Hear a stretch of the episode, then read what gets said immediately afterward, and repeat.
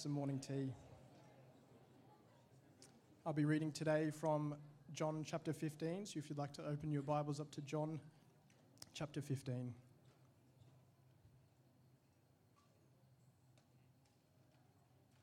John chapter 15, verses 1 to 11. Hear now God's word. I am the true vine, and my Father is the vine dresser. Every branch in me that does not bear fruit, he takes away.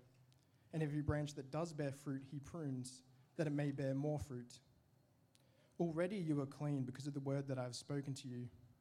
Abide in me, and I in you. As the branch cannot bear fruit by itself unless it abides in the vine, neither can you unless you abide in me. I am the vine, you are the branches. Whoever abides in me and I in him, he it is that bears much fruit. For apart from me, you can do nothing. If anyone does not abide in me, he is thrown away like a branch and withers, and the branches are gathered together, thrown into the fire, and burned. If you abide in me and my words abide in you, ask whatever you wish, and it will be done for you. By this my Father is glorified, that you bear much fruit and so prove to be my disciples. As the Father has loved me, so have I loved you. Abide in my love. If you keep my commandments, you will abide in my love, just as I have kept my Father's commandments and abide in his love. These things I have spoken to you, that my joy may be in you, and that your joy may be full. This is the word of the Lord. Thanks, brother. Good morning, everybody. Oh, that's nice. Um, yeah, uh, I'm, my name is Sam. I'm one of the pastors here. It's my privilege to get to preach that wonderful passage this morning. So before we do, let's let's pray. Father, we need you. Every hour we need you. And right now is no different to that. We are so needy. Father, we need this passage to inform the way we live our Christian lives. And so we pray that you would reveal it to us by your grace, by your Holy Spirit, we pray. In Jesus' name, amen. Well, we are continuing in what is known as the farewell discourse in John. It's from chapters 13 to 17. We've just struck chapter 15. Jesus' words to his disciples on the night before he will be crucified for our sins. Everything in this section, I think, as I've been reflecting on it, is the very essence, I think, of what is meant by special revelation. Special revelation is that kind of revelation, that kind of knowledge of God that we cannot get apart from Him telling us. You know, there's none of this from, you know, in, in this farewell discourse that you can just kind of find out yourself, you know, by looking at creation. There's no kind of experiment you might do in a science lab and come up with any of this. If we are to know these things, which are precious things, we will only know them if God self discloses them to, to us. And by God's grace, He has. Uh, I've quoted this a few weeks or some weeks ago. Puritan Thomas Goodwin calls this section a window into the heart of Christ. I reckon we've probably found that, haven't we, week after week, a window into the heart of Christ. I don't think there is in the Bible a more extended and searching treatment and, and, and, and disclosure of the heart of Christ than these chapters. And so, as we enter into chapter 15 now, we're invited again to enter into this conversation, these words really that Jesus is giving his disciples on this night before he will die. It doesn't take a Bible degree, I don't think, to notice that our passage, in our passage, Jesus is speaking in metaphor, right? I hope you picked up on that. Um, I did, and that's been very helpful. Um, the purpose of a metaphor, of course, is to, well, it's pretty obvious. We use metaphors all the time. Um, it's to give us a kind of vivid picture of something so that we can kind of grasp kind of more deeply, maybe, or feel more of what the person's trying to communicate. So if I say to you, you are a couch potato, um, I actually don't really know what that means, but I, I think it means that the way you sit there looks to me like a potato. And that's, And that's not a compliment, is it? So you wouldn't take it that way. If I said to you, you are a wet blanket, you'd be like, that doesn't sound good because no one wants a wet blanket. Um, if I say to you, life is a highway, you go, yeah, I'm going to ride it. That's what you would think. Um, we would, probably don't really actually know what that means. Um, now, here's a popular one. Last one to the car is a, a rotten egg. Isn't that interesting? I wonder what that actually means. you know, it's like I think we must just assume that. Well, I don't know. I wouldn't even let a rotten egg in my car anyway. So, and and I think we just probably know that if there are eggs headed to a car, the rotten ones would be the last ones to get to the car. Any case, metaphors. Having confused everyone on what a metaphor is, I think they're meant to make things clearer. I'm just thinking right now, not all metaphors make things clearer. Jesus is better than that, and he is using a parable, he's using a metaphor, if you like, to give us a vivid picture of the Christian life. Jesus says, I am the true vine. There are branches on that vine. You are the branches. He says, God the Father is the vine dresser, or literally the farmer. He's the one who tends to the vine and its branches. And Jesus draws on this picture that he wants to put before us so that we might understand, I think, in a vivid way, the Christian life. The essence, I think, of the Christian life. Now, that, I think, is such a blessing. That's amazing. And yet, I don't think that that is the purpose of the passage. That picture of the Christian life is a means to the purpose of the passage. And Jesus tells us the purpose of the passage in the last verse that we're going to be looking at. Look at verse 11. It says that. Jesus tells us why he's speaking. He says, These things I have spoken to you, right? There's this metaphor that I've given to you. So these things I've spoken to you, that, so purpose statement, my joy may be in you, and that your joy may be full. So, two things there reasons to give you this metaphor of the essence, I think, of the Christian life. Two things that my joy may be in you, and your joy may be complete or full. Which the second one really does flow from the first one, doesn't it? If you have Jesus' own joy in you, well, of course, then your joy is full. It is absolutely complete. It might sound strange to our ears, I think, that to think that God is a joyful God. That God exists in eternity in perfect, abundant joy, happiness. Jonathan Edwards um, from the 18th century, he thought a lot about these kinds of things, and, and, he, and he wrote this. He said, Part of God's fullness, which he communicates to us, which means he passes on to us, is his happiness. This happiness consists in enjoying and rejoicing in himself. So does all the creatures' happiness. So God has, in all of eternity, been, in a sense, rejoicing in himself, in that which brings most and ultimate joy, which is him. And since he is triune, the Father, Son, Spirit enjoying triune fellowship one with another. This is the eternal delight, if you like, of the Trinity.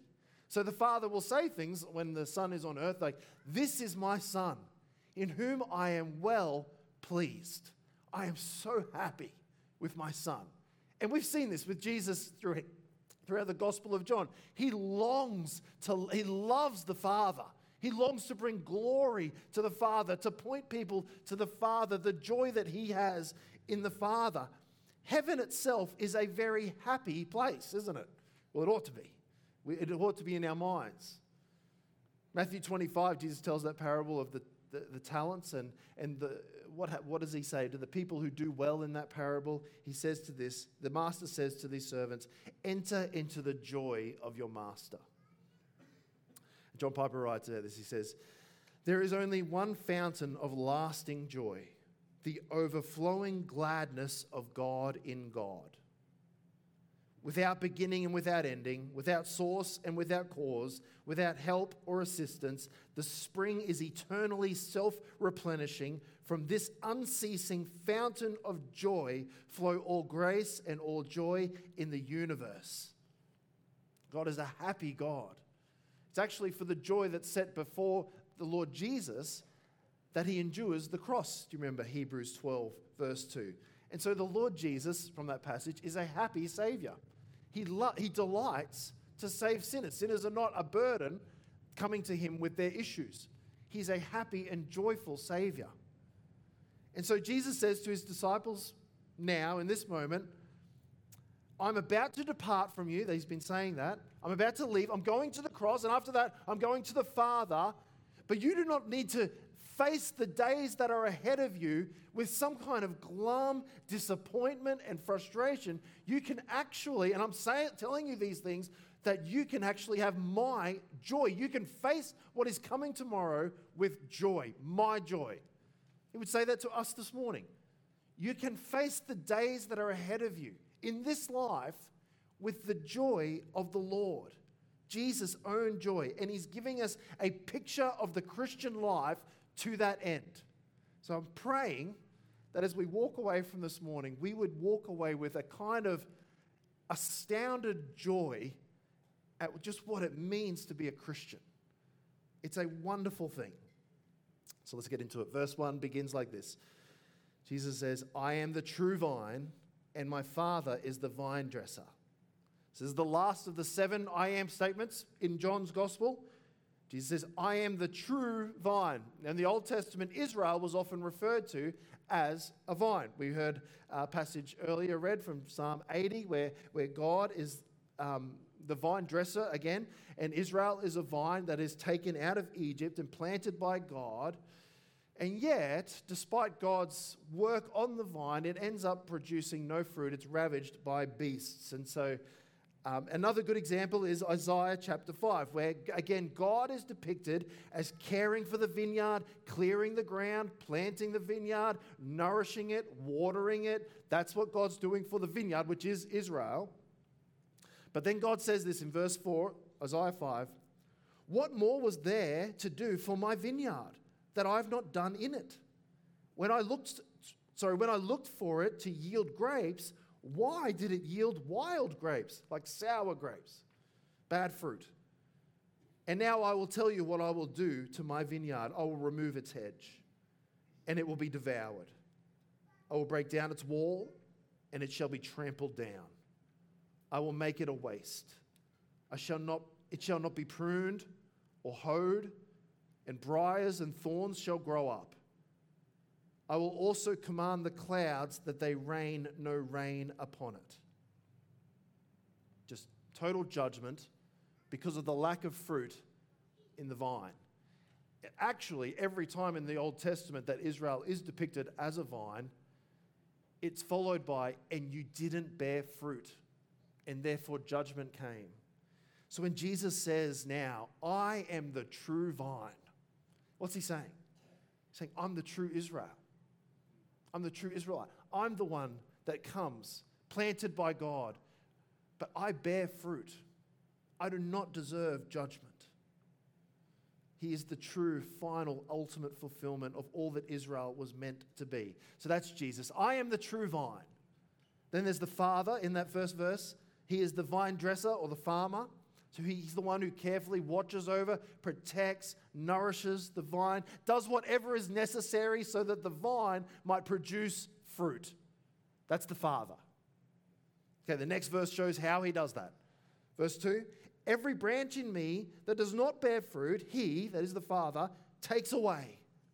And every branch that does bear fruit, he prunes, that it may bear more fruit. So there's two kinds of branches attached to the vine and that actually determines the response of the vine dresser to those branches. Are they bearing fruit or are they not bearing fruit? Right, so the first branches, they do not bear fruit and they are taken away. Now, who is he talking about? Let's trip some people up because um, it's sometimes thought, well, here's evidence of true believers falling away from God. Okay? So this is a, an example of apostasy the sin of apostasy, that they were once attached to the vine, in the vine, because Jesus says, These branches are in me, and yet they're removed. This is an example of that. People falling away from the Lord, and that, that happens. True believers can fall away.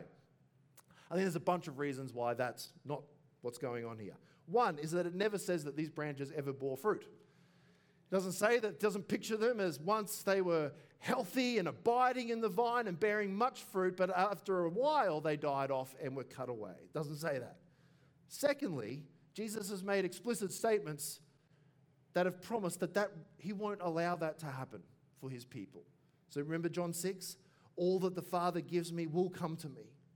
And whoever comes to me, I will never cast out. For I have come down from heaven not to do my own will, but the will of him who sent me. And this is the will of him who sent me, that I should lose nothing of all that he has given me, but raise it up on the last day. Or think of John 10. My sheep, Jesus says, hear my voice, and I know them, and they what? They follow me. They do. That's what they do. And I give them eternal life, and they will never perish, and no one will snatch them out of my hands. So, disciples of mine follow me. That, that's the marker of disciples, true disciples. They actually follow, they bear fruit. He gives them what? Eternal life. It's not like temp- temporary life that could be kind of won or lost. This is eternal life that goes on forever, and they never, ever perish. Well, these branches perish. So this is just a good principle when it comes to parables or metaphors in the Bible. You got we got to make sure. This is just principle in general, helpful hopefully. Um, is that you take what the metaphor's trying to communicate and don't ever try to stretch one. Don't stretch out a parable so it says a 10,000 things that it wasn't kind of intended to say. Um, for example, when I said couch potato before, you might stretch that metaphor too far. You might be like, hmm, okay, so what do the dirt parts on the potato represent in the couch potato? Is it the potato chips sitting on the person's belly as they watch television. No, you're, you're going too far. You're stretching the metaphor. You think of um, one example, prodigal, think of the prodigal son. You could walk away from the parable of the prodigal son thinking, okay, so the, the father doesn't go after his lost ones. Is that what he, so God just sits back and hopes for the best? Well, no, we know that's not the case because only a few verses earlier it says God leaves the 99 and goes after the one. See, we've got to get like the right metaphor and, and, and read into it exactly what it's trying to communicate. So when it says that these branches are in the vine, I think it's, it would be stretching the metaphor to read into that they were once fruit bearing, abiding saints who fell away, were spiritually alive and fell away. So then who are they? I actually think they describe something that we've seen very, it's actually been pretty common in John's gospel. That is, it's very possible to be connected to Jesus but not be in Jesus. It's very possible to be near him but not of him, not in him. It's very possible to look like a disciple but not to actually be a disciple, to actually be dead spiritually. Remember John chapter 2? It said this this was John the Apostle's commentary of what was happening at that time. And he says, Many believed in his name when they saw the signs that he was doing. But Jesus, on his part, did not entrust himself to them because he knew all people. You go, they believed in his name. And it says, Jesus did not entrust himself to them. Well, they were connected, they were close to the vine. But Jesus knew their hearts. He knew they were all about the miracles. They were all about seeing the signs or having their own healing. They didn't actually want Jesus. They didn't want to put their faith and their trust in the Lord Jesus and follow him. John chapter 6, even, Jesus says, Truly, truly, I say to you, to these people, he says, speaks to them, he says, You are seeking me not because you saw signs, which in this sense would have been a good thing, but because you ate your fill of the loaves. That's right. You just want another meal. That's what you want. Well, you're coming to me. You go, Well, they're coming to him. Well, that looks good. Right? They look like good branches. You go, no. Actually, they're not. They're dead spiritually. They're coming to Jesus. But why? They're hungry. And he gave them a free meal recently. Or think of finally and ultimately of Judas himself. Could you be more connected and look more like a disciple than Judas? He was one of the twelve. But Jesus prays about this in, in John 17, verse 12. Jesus says, while I was with them, I kept them in your name, which you have given me. I have guarded them, and not one of them has been lost, except the son of destruction, that the scripture might be fulfilled. See, Judas is just an excellent example. Someone connected, but not alive spiritually. It's what we would call, I think, in our day, nominalism. Nominalism. It's like Christian in name only. The person perhaps just banking on will they attend church, maybe? They know doctrine, but are they alive in Christ? Maybe banking on a, a childhood profession of faith. Or once I went down the front and I prayed. I raised a hand once. I had an experience at one time. Yes, but are you spiritually alive? Do you bear fruit? It says to these branches, it says that the vine dresser, he takes them away. Verse 6, if you look down, explains more of what that means. Says, If anyone does not abide in me, he is thrown away like a branch and withers, and the branches are gathered, thrown into the fire, and burned. Dead branches are taken away to the judgment of fire. In other words, the vine dresser can spot them. He is not fooled. Maybe to our eye, the branches look similar. He is not fooled. He sees because there's a telltale sign there's no fruit. I imagine the branch might have presumed itself safe. I'm very close to the vine. I'm very connected to the vine. Surely judgment will come to those branches who are completely off the vine, those ones down there on the ground. Surely not to me. Think of Matthew 7 Lord, Lord, did we not prophesy in your name? Did not we cast out demons in your name? Do many mighty wonders in your name? And Jesus turns to them and says, Depart from me, I never knew you. Connected, doing things in his name, but spiritually dead, a dead branch. Well, we're all in danger of that right now, aren't we? Not to rock anyone's assurance, but we're all in danger. Why? You're here, you're connected. We're at least one part of that. You're at least connected. The question this morning is Are you alive? Are you spiritually alive? So there is another kind of branch, and I pray this is all of us and we can enjoy the description of what happens with this branch. So go back to verse 2. The Christian life is a life that bears fruit. The vine dresser sees, oh, this branch is alive. And so he treats it totally differently. Although he doesn't neglect it, he doesn't go, okay, it's bearing fruit, I'll move on. He does do something. What does he do? He prunes it you think, hmm, that does, really doesn't sound that pleasant. He's pruning things, you know. Imagine scissors are sharp, and I don't know if that's how you prune vines. Is it scissors? I don't know. Scissors. It looks painful. I've never been a plant. Um, I've never had a conversation with a plant. Um, but I just imagine a plant has mixed feelings about the pruning situation.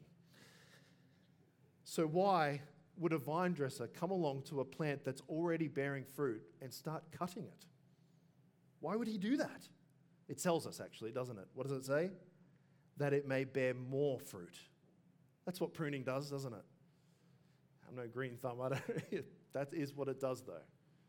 It prune, the prune, it prunes so it suffers loss that in the end there would be more of it. So it's not hard, I think, to see how this might relate to the Christian life. I think literally every single Christian has, an, has, has stories of a pruning season in their life where it seemed like God was pruning, taking things away at work in our lives. And the Christian gets to interpret those seasons of life not as the anger of God, let, much less his, his, his absence, his lack of care, his abandonment, but we actually get to interpret all those seasons as the loving, tender care of a vine dresser, watching over his vine. Think of Hebrews 12, verse 7 and onward says, It is for discipline that you have to endure. God is treating you as sons. For what son is there whom his father does not discipline? If you are left without discipline, in which all have participated, well, then you are illegitimate children and not sons. The writer goes on, he says, He disciplines us for our good, that we may share in His holiness. For the moment, all discipline seems painful rather than pleasant, but later it yields the peaceful fruit of righteousness. Fruit of righteousness. Hear that? To those who have been trained by it. The point is that God is far more committed to our holiness than our comfort. God is far more committed to us bearing fruit in our lives, spiritual fruit in our lives, than our own ease. Amy Carmichael was a, an Irish missionary in India for 55 years, worked in rescuing um, girls from temple prostitution. And she was reflecting on this passage once and described and, and, and wrote about you know, what, would it, what it would be like to kind of walk in on that cutting room floor and to just see the pruning of these vines. And she says this she says, What prodigal waste it appears to see scattered on the floor the bright green leaves and the bare stem bleeding in a hundred places from the sharp knife. But with a tried and trusted husbandman, there is not a random stroke in it all. Nothing cut away which would not have been lost to keep and gain to lose. That is perfect, I think. Right there, there. Let me say it again. Nothing is cut away which it would not have been a loss to keep and a gain to lose. I don't know if you ever heard of this um, Mary, I think it's Mary Kondo. Anyone know that person? Right. Some people. Um, I just thought of this this morning. I watched a little video of her. She actually helps people um, tidy their houses and actually get rid of things that they don't need, right? And do you know what the promise is? Not that you just kind of have more space. What does she promise? Joy. What's the point of this passage? She's like, Joy. What sparks joy in your life? And I watched the video on how you do it. You pick up a shirt and you, you hold it, right? And you look at it. And then what you do is you listen to your body. You know, and so I'm not joking. And you listen to your body, and if your body senses joy, you keep it. That's funny, isn't it? I tried it and I didn't feel anything. But, um, but that's not actually dissimilar to this. But except we're not trusting in our own feelings. God knows what's best for our joy. And He will eliminate all those things which are in the way. That's the joy of the Christian life. There's nothing that happens to us that we're lost from our lives that's accidental. There's no random bad luck. Our Heavenly Father is pruning with a perfect knowledge of what's good for us. And you just ask any saint, any particularly older saints, and each one will say, I think, you know, the, the best, the most fruit and the best fruit, none of them say, you know, that came on the day that everything was so good. You know, the sun was shining and it was the easiest of days. What I think almost every saint will say is, you know, the most fruit that's happened in my life spiritually, the best fruit, they came on very dark and very hard days where I had to draw near, very near to the Lord. And it was out of those that the best fruit was wrought. Um, John Paton spoke like that. He's a missionary. After spending a night in a tree, I've used this illustration before, spent a night in the tree hiding from um, people who wanted to kill him. He's a missionary in, in Vanuatu. And he reflected on that night that he spent in a tree hiding, and he said, I sat there among the branches as safe in the arms of Jesus. Never in all my sorrows did the Lord draw nearer to me and speak more soothingly to my soul than when the moonlight flickered among these chestnut leaves and the night air played on my throbbing brow as I told all my heart to Jesus, alone, yet not alone. If it be to the glory of my God, I will not grudge to spend many nights alone in such a tree, to feel again my Savior's spiritual presence, to enjoy his consoling fellowship. Enjoy, right? Well, he had a prune. He had a pruning thing happen, right? He lost a night of sleep. You know, he lost safety. He lost security. It was pruned. It was cut away. And he said, I would not grudge another, like many of those. Why? Because of the fruit that it wrought. He was abiding in Christ. So, verse 3, we're going to speed up a bit, just so you know. Jesus says this Already you are clean because of the word that I've spoken to you. Now, there's a word play here that's it's, it's obvious in the Greek. So, the word for prune is kathairo. The word for clean is katharos. So, it's similar. And commentators say, well, we're meant to kind of read them as a similar thing going on. And that's true, isn't it? Pruning and cleaning do a similar thing. That is, they're the removal of something for the good of that thing, right? So showering is the removal of, well, it's a good thing, isn't it? It's the removal of smell and dirt. And same with the pruning, it's good for the person. It's a benefit of to them. And so Jesus encourages his disciples in this moment. He says, Now you are clean, right? You are clean, right? By my word. So that's happened. You have been saved, I think. You have begun the Christian life. But the Father's work in you is not over. You have been cleaned, but you will go on being cleaned. You have been pruned. You will go on being pruned so that you produce more fruit. I did a search of just the ways that Jesus' words, because his word comes up in this passage a lot, the ways that the words of Jesus have been described in John's gospel. Just listen to this, because these things have become true for the disciples. And that's what Jesus is saying, I think. So, chapter 5, verse 24, listen. Truly, truly, I say to you, whoever hears my word and believes him who sent me has eternal life. That's what the word of Jesus does. Chapter 6, verse 63 The words I've spoken to you are spirit and life. Chapter 8, verse 31 If you abide in my word, you are truly my disciples. 8 verse 51 Truly, truly, I say to you, if anyone keeps my word, he will never see death. You keep his word, you will never see death. 1423 If anyone loves me, he will keep my word, and my Father will love him, and he will come to him and make our home with him based on our response to the words of Jesus. And Jesus says to the disciples, You've received my word, you have been cleaned by my word. Verse 4 begins like this Abide in me, and I in you. At the very heart of the Christian life is union with Christ, us in him, and he in us. So Jesus is about to leave them. He's been telling them, I'm leaving. I'm departing from I'm going a place where you cannot come. And yet in this moment he says, and abide in me. My departure does not mean we won't be abiding in one another. Abide in me and I in you. What does it mean to abide?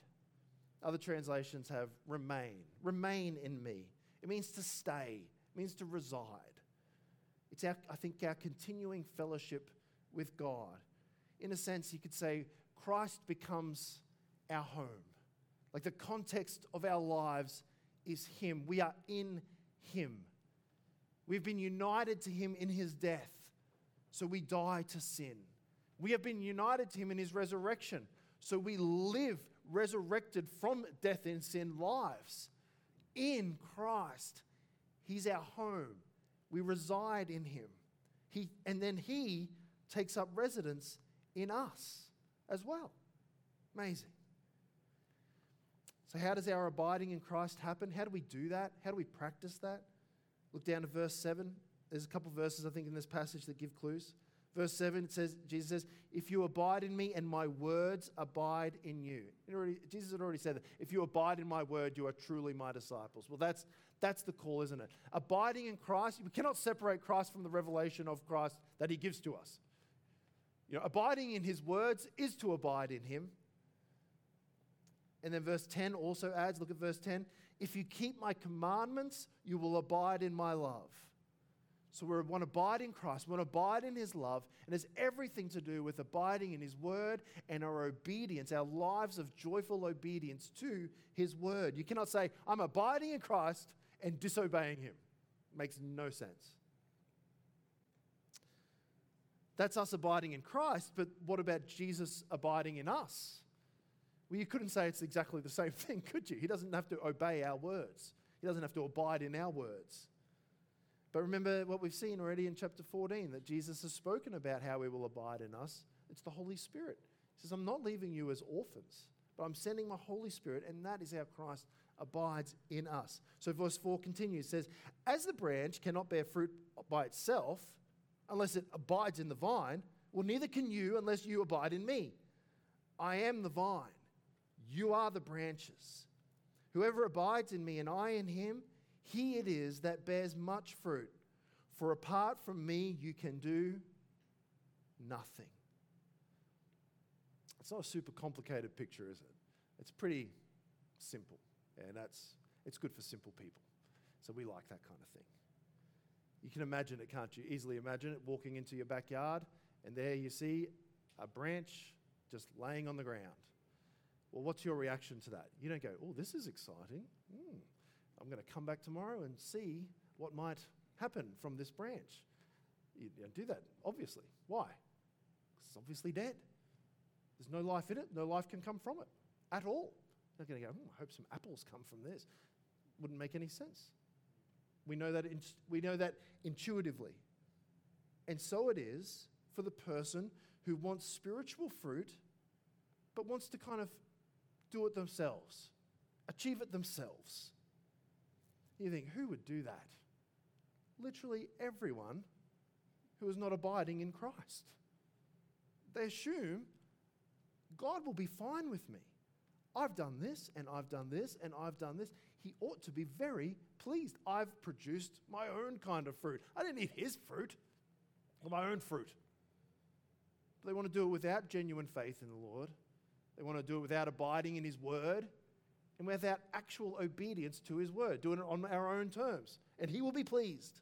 And Jesus says that that person can do nothing. Well, of course, they can do some things, right? They can still probably ride a bike and get rich, bake a cake. They can do things. But when it comes to the things of heaven, when it comes to the things of pleasing God, when it comes to forgiveness, when it comes to reconciliation with God, when it comes to being reconciled with God for now and all of eternity, when it comes to the things of eternal life, you can do exactly nothing. Nothing. And that's exactly the opposite of the Christian who abides in Christ. It says, You will produce fruit. You will. Like night follows day, a healthy tree produces fruit. And so, like night follows day, a Christian abiding in the vine, which is a healthy vine, it's Jesus Christ Himself, will produce fruit. And because of that, I think Jesus is saying, have joy. Take joy. Why? Christ is so near to you. You're like a branch to a vine. How close you are to Christ. He has brought you in. He is producing fruit in you. You are not left to your own strength. And the vine and the vine dresser are at work in your life to make that happen. So have joy. You might say, even this morning, you might be thinking, I don't have much fruit. I have but a very little, it seems, fruit. Well, what is a fruit a sign of? I'm, again, I'm, I'm saying be encouraged. You're alive. Fruit means alive. There's two categories there's dead and alive. But amongst alive, there are varying degrees of fruit. But you cannot have fruit unless you are alive. Be encouraged. The amount of fruit you have today is not the amount of fruit that you need to have tomorrow the vine and the vine dresser at work in you to produce more and more fruit. Isaiah 42 3 A bruised reed he will not break, and a faintly burning wick he will not quench. So go to verse 7 now, because we dealt with verse 6 already. If you abide in me and my words abide in you, ask whatever you wish, and it will be done for you. So this is an if then clause. Again, we're describing the Christian life, and it is glorious. An if then clause. If you miss the if, you just go straight to the then, you're going to be in all kinds of trouble because the then part says, ask whatever you wish and it will be done for you. That is a lot, that is, there's a lot of bad theology that comes out of that kind of thing. We're going to name it and we're going to claim it and we're going to kind of word faith it into existence, right? Well, that's no good. God is not a genie. Ask what you wish and he will, even genies have rules, right? Watch Aladdin, you'll know even genies have rules. But there is a condition here, right? What's the if? The if is so important. The if in this shapes the person asking, it shapes what the person will ask. It's if anyone abides in Christ. In his word, the person who's abiding in obedience to his word, what do you think that person asks for? What do they ask of the Lord? I think they're asking for the very same fruit in their lives that the Father and the, the vine dresser is wanting to create in their lives. That the branch becomes of the same mind as the vine, wanting and desiring these same things. Make me holy. Make me more like Christ. Prune away anything that robs me of joy in Christ. And if you are here this morning and you're like, well, that's disappointing. I was hoping for the other. I was hoping that when it said I could ask anything and God will give it to me, I was hoping for other things that I could ask for. Well, that's probably indicative that you're not abiding in Christ. Maybe you're abiding in the world. Maybe you're abiding in your own selfish desires. But you've not been abiding in Christ so that He shapes the desires of your heart and the things that you would ask of the Lord. Abide in His word, and He will listen to your words. Verse 8 By this my Father is glorified, that you bear much fruit and so prove to be my disciples. Amazing. It's amazing to me because you look at our lives and you go, there's not much going on, right? There's not, I don't know what, how your week was, but if you go, man, that was glory, you know, well, then that wasn't me, right? It, we just don't think of our lives like that. And yet, this is what Jesus says By this is my Father, the creator of the world, glorified. How? It's us bearing fruit in our lives, spiritual fruit, from abiding in His word, obeying Him, and God is glorified. Now, that, I, I, guess it does make sense in light of the metaphor, right? Because the metaphor is you've got a vine dresser, and well, he will be glorified if the vine produces fruit. You won't get on the front of kind of Vine Dressers magazine, monthly magazine, if you've got like a vine that has zero fruit. It's like, that's no good, no glory. But because there is fruit and God's at work amongst his people, and God can say, My people are my glory. I glory in them. Look at them and just see my wisdom, see my love, see my forgiveness, see my kindness, see my unity, see all of these things. Look at my people. Look at the fruit of my son's work, work on the cross in redeeming these people for me. Look at them. It's an amazing thought, isn't it? That the Christian life is one that actually brings glory to God. Verse 9, Jesus says this Oh man, as the Father has loved me, so have I loved you. Another part of the Christian life, if you needed more. It's all done in the context of the love of Christ for you. And he parallels that, if you want to see what it's like, well, it's the way that the Father loves the Son, he says. How does the Father love the Son? Think, how would you describe that love? Perfect? Eternal? Entirely? Without ceasing? Joy over? Jesus says, As the Father loves me, that's how I love you entirely. Joy over. Always. Never ceasing. He takes pleasure in us, his people. So, verse 10, Jesus says, Abide in my love. If you keep my commandments, you will abide in my love, just as I've kept my Father's commandments and abide in his love. He says, Remain. I love you. Now remain in my love. Show that. Keep my commandments. Follow me. Abide in the vine.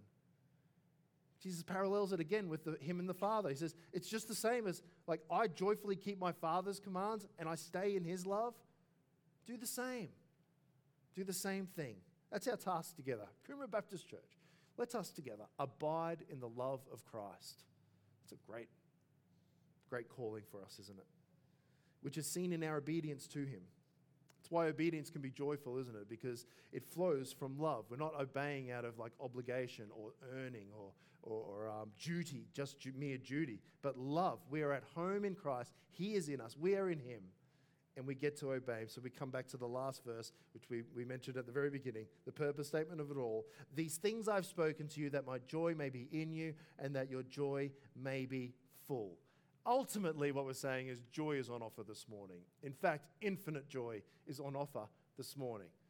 C.S. Lewis' famous quote When infinite joy is offered us, he says, like an ignorant child who wants to go on making mud pies in a slum because he cannot imagine what is meant by the offer of a holiday at the sea, we are far too easily pleased. So that's the passage. I suppose summarize what we've seen just for a brief moment. Man, the Christian life, eh? The Christian life, it bears spiritual fruit. It does. It just does. It will. Every pruning that happens in your life is from the gentle and kind hand of God the Father. The Christian life. We've been cleansed by the words of Jesus. The Christian life abides in Christ. It receives from God everything that it asks for.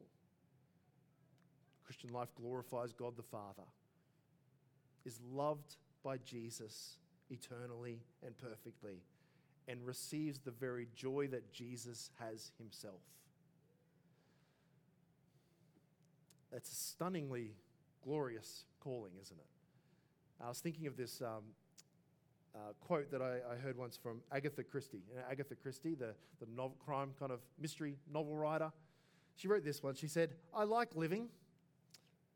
I have sometimes been wildly, despairingly, acutely miserable, racked with sorrow, but through it all, I still know quite certainly that just to be alive is a grand thing.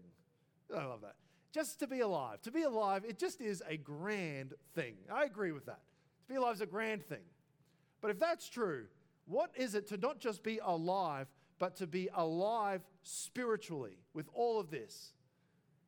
I mean, it's a grander thing, if that's a word. Isn't it? Isn't it a grand thing to be a Christian? These are just a, such a, a high calling and a glorious thing that fills our lives with such wonder to be a branch of this vine. So let's renew this morning our joy in abiding in Christ. Are you abiding in Christ? Um, this passage, uh, again, it brought to mind, um, you know, David Brainerd, bringing up all these names this morning, sorry. David Brainerd mission, was a missionary in the 1700s to um, Native Americans. Um, and his story really motivated so much of, of modern missions and modern missionary movement because he wrote down his journal. And Jonathan Edwards put together his journal and, and, and spread it out. He suffered a lot as a missionary. His body gave him great pain. His mind was prone to depression. He suffered immense discouragements along the way, lots of loneliness. But you might say, I think, that he was able to continue. He was able to endure because he abided in Christ. And you can see that in his, in his, just his, his journal. So his diary has moments like this spent almost the whole day in prayer incessantly. You know, or another day he says, Blessed be God, I had much freedom five or six times in the day in prayer and praise, and felt a weighty concern upon my spirit for the salvation of those precious souls and the enlargement of the Redeemer's kingdom among them. On his 25th birthday, I don't know how you spent your 25th birthday, this is what David Brainerd did. He said, Set apart this day for fasting and prayer to bow my soul before God for the bestowment of divine grace. So uh, there's a reason why he did that so much, and he just abided in Christ so much intentionally. He wrote this He said, Oh, the closest walk with God is the sweetest heaven that can be enjoyed on earth. Let me read that again. Do you know this? The closest walk with God is the sweetest heaven that can be enjoyed on earth. I think we know that experientially. I think we know that if, if, if we have been our abiding in Christ, our time with the Lord has been decreasing, and we've more and more been relying on our own strength, then our joy diminishes, doesn't it? Because we're turning inward. It, and, and we start essentially abiding in ourselves, which is ultimately the call, the, the, our whole society and the whole religion of our world is abide in yourself, or abide in this, or abide in that. It produces misery, it produces self centeredness. So I'm not mainly saying this morning, run after joy, so much as I'm saying, run after Christ. Joy will come, but run after Him. The true vine, the true, the true Israelite, the true Israel planted by God, who bears fruit, who did not deserve judgment, but did and was judged, was cut off for our sake. Run to Christ, who went to the cross and died for our sins and took the punishment that we deserve for all of our faithlessness, all of our abiding in other things. and took the punishment that we deserve for all of that on himself. I'm saying, abide in the only one who's done that for you. Abide in the only vine that can give you life and life eternal. That's the Christian life at the, at the center, isn't it? Union with that, union with the Lord Jesus, the life giving vine for God's people who are his branches. Let me pray.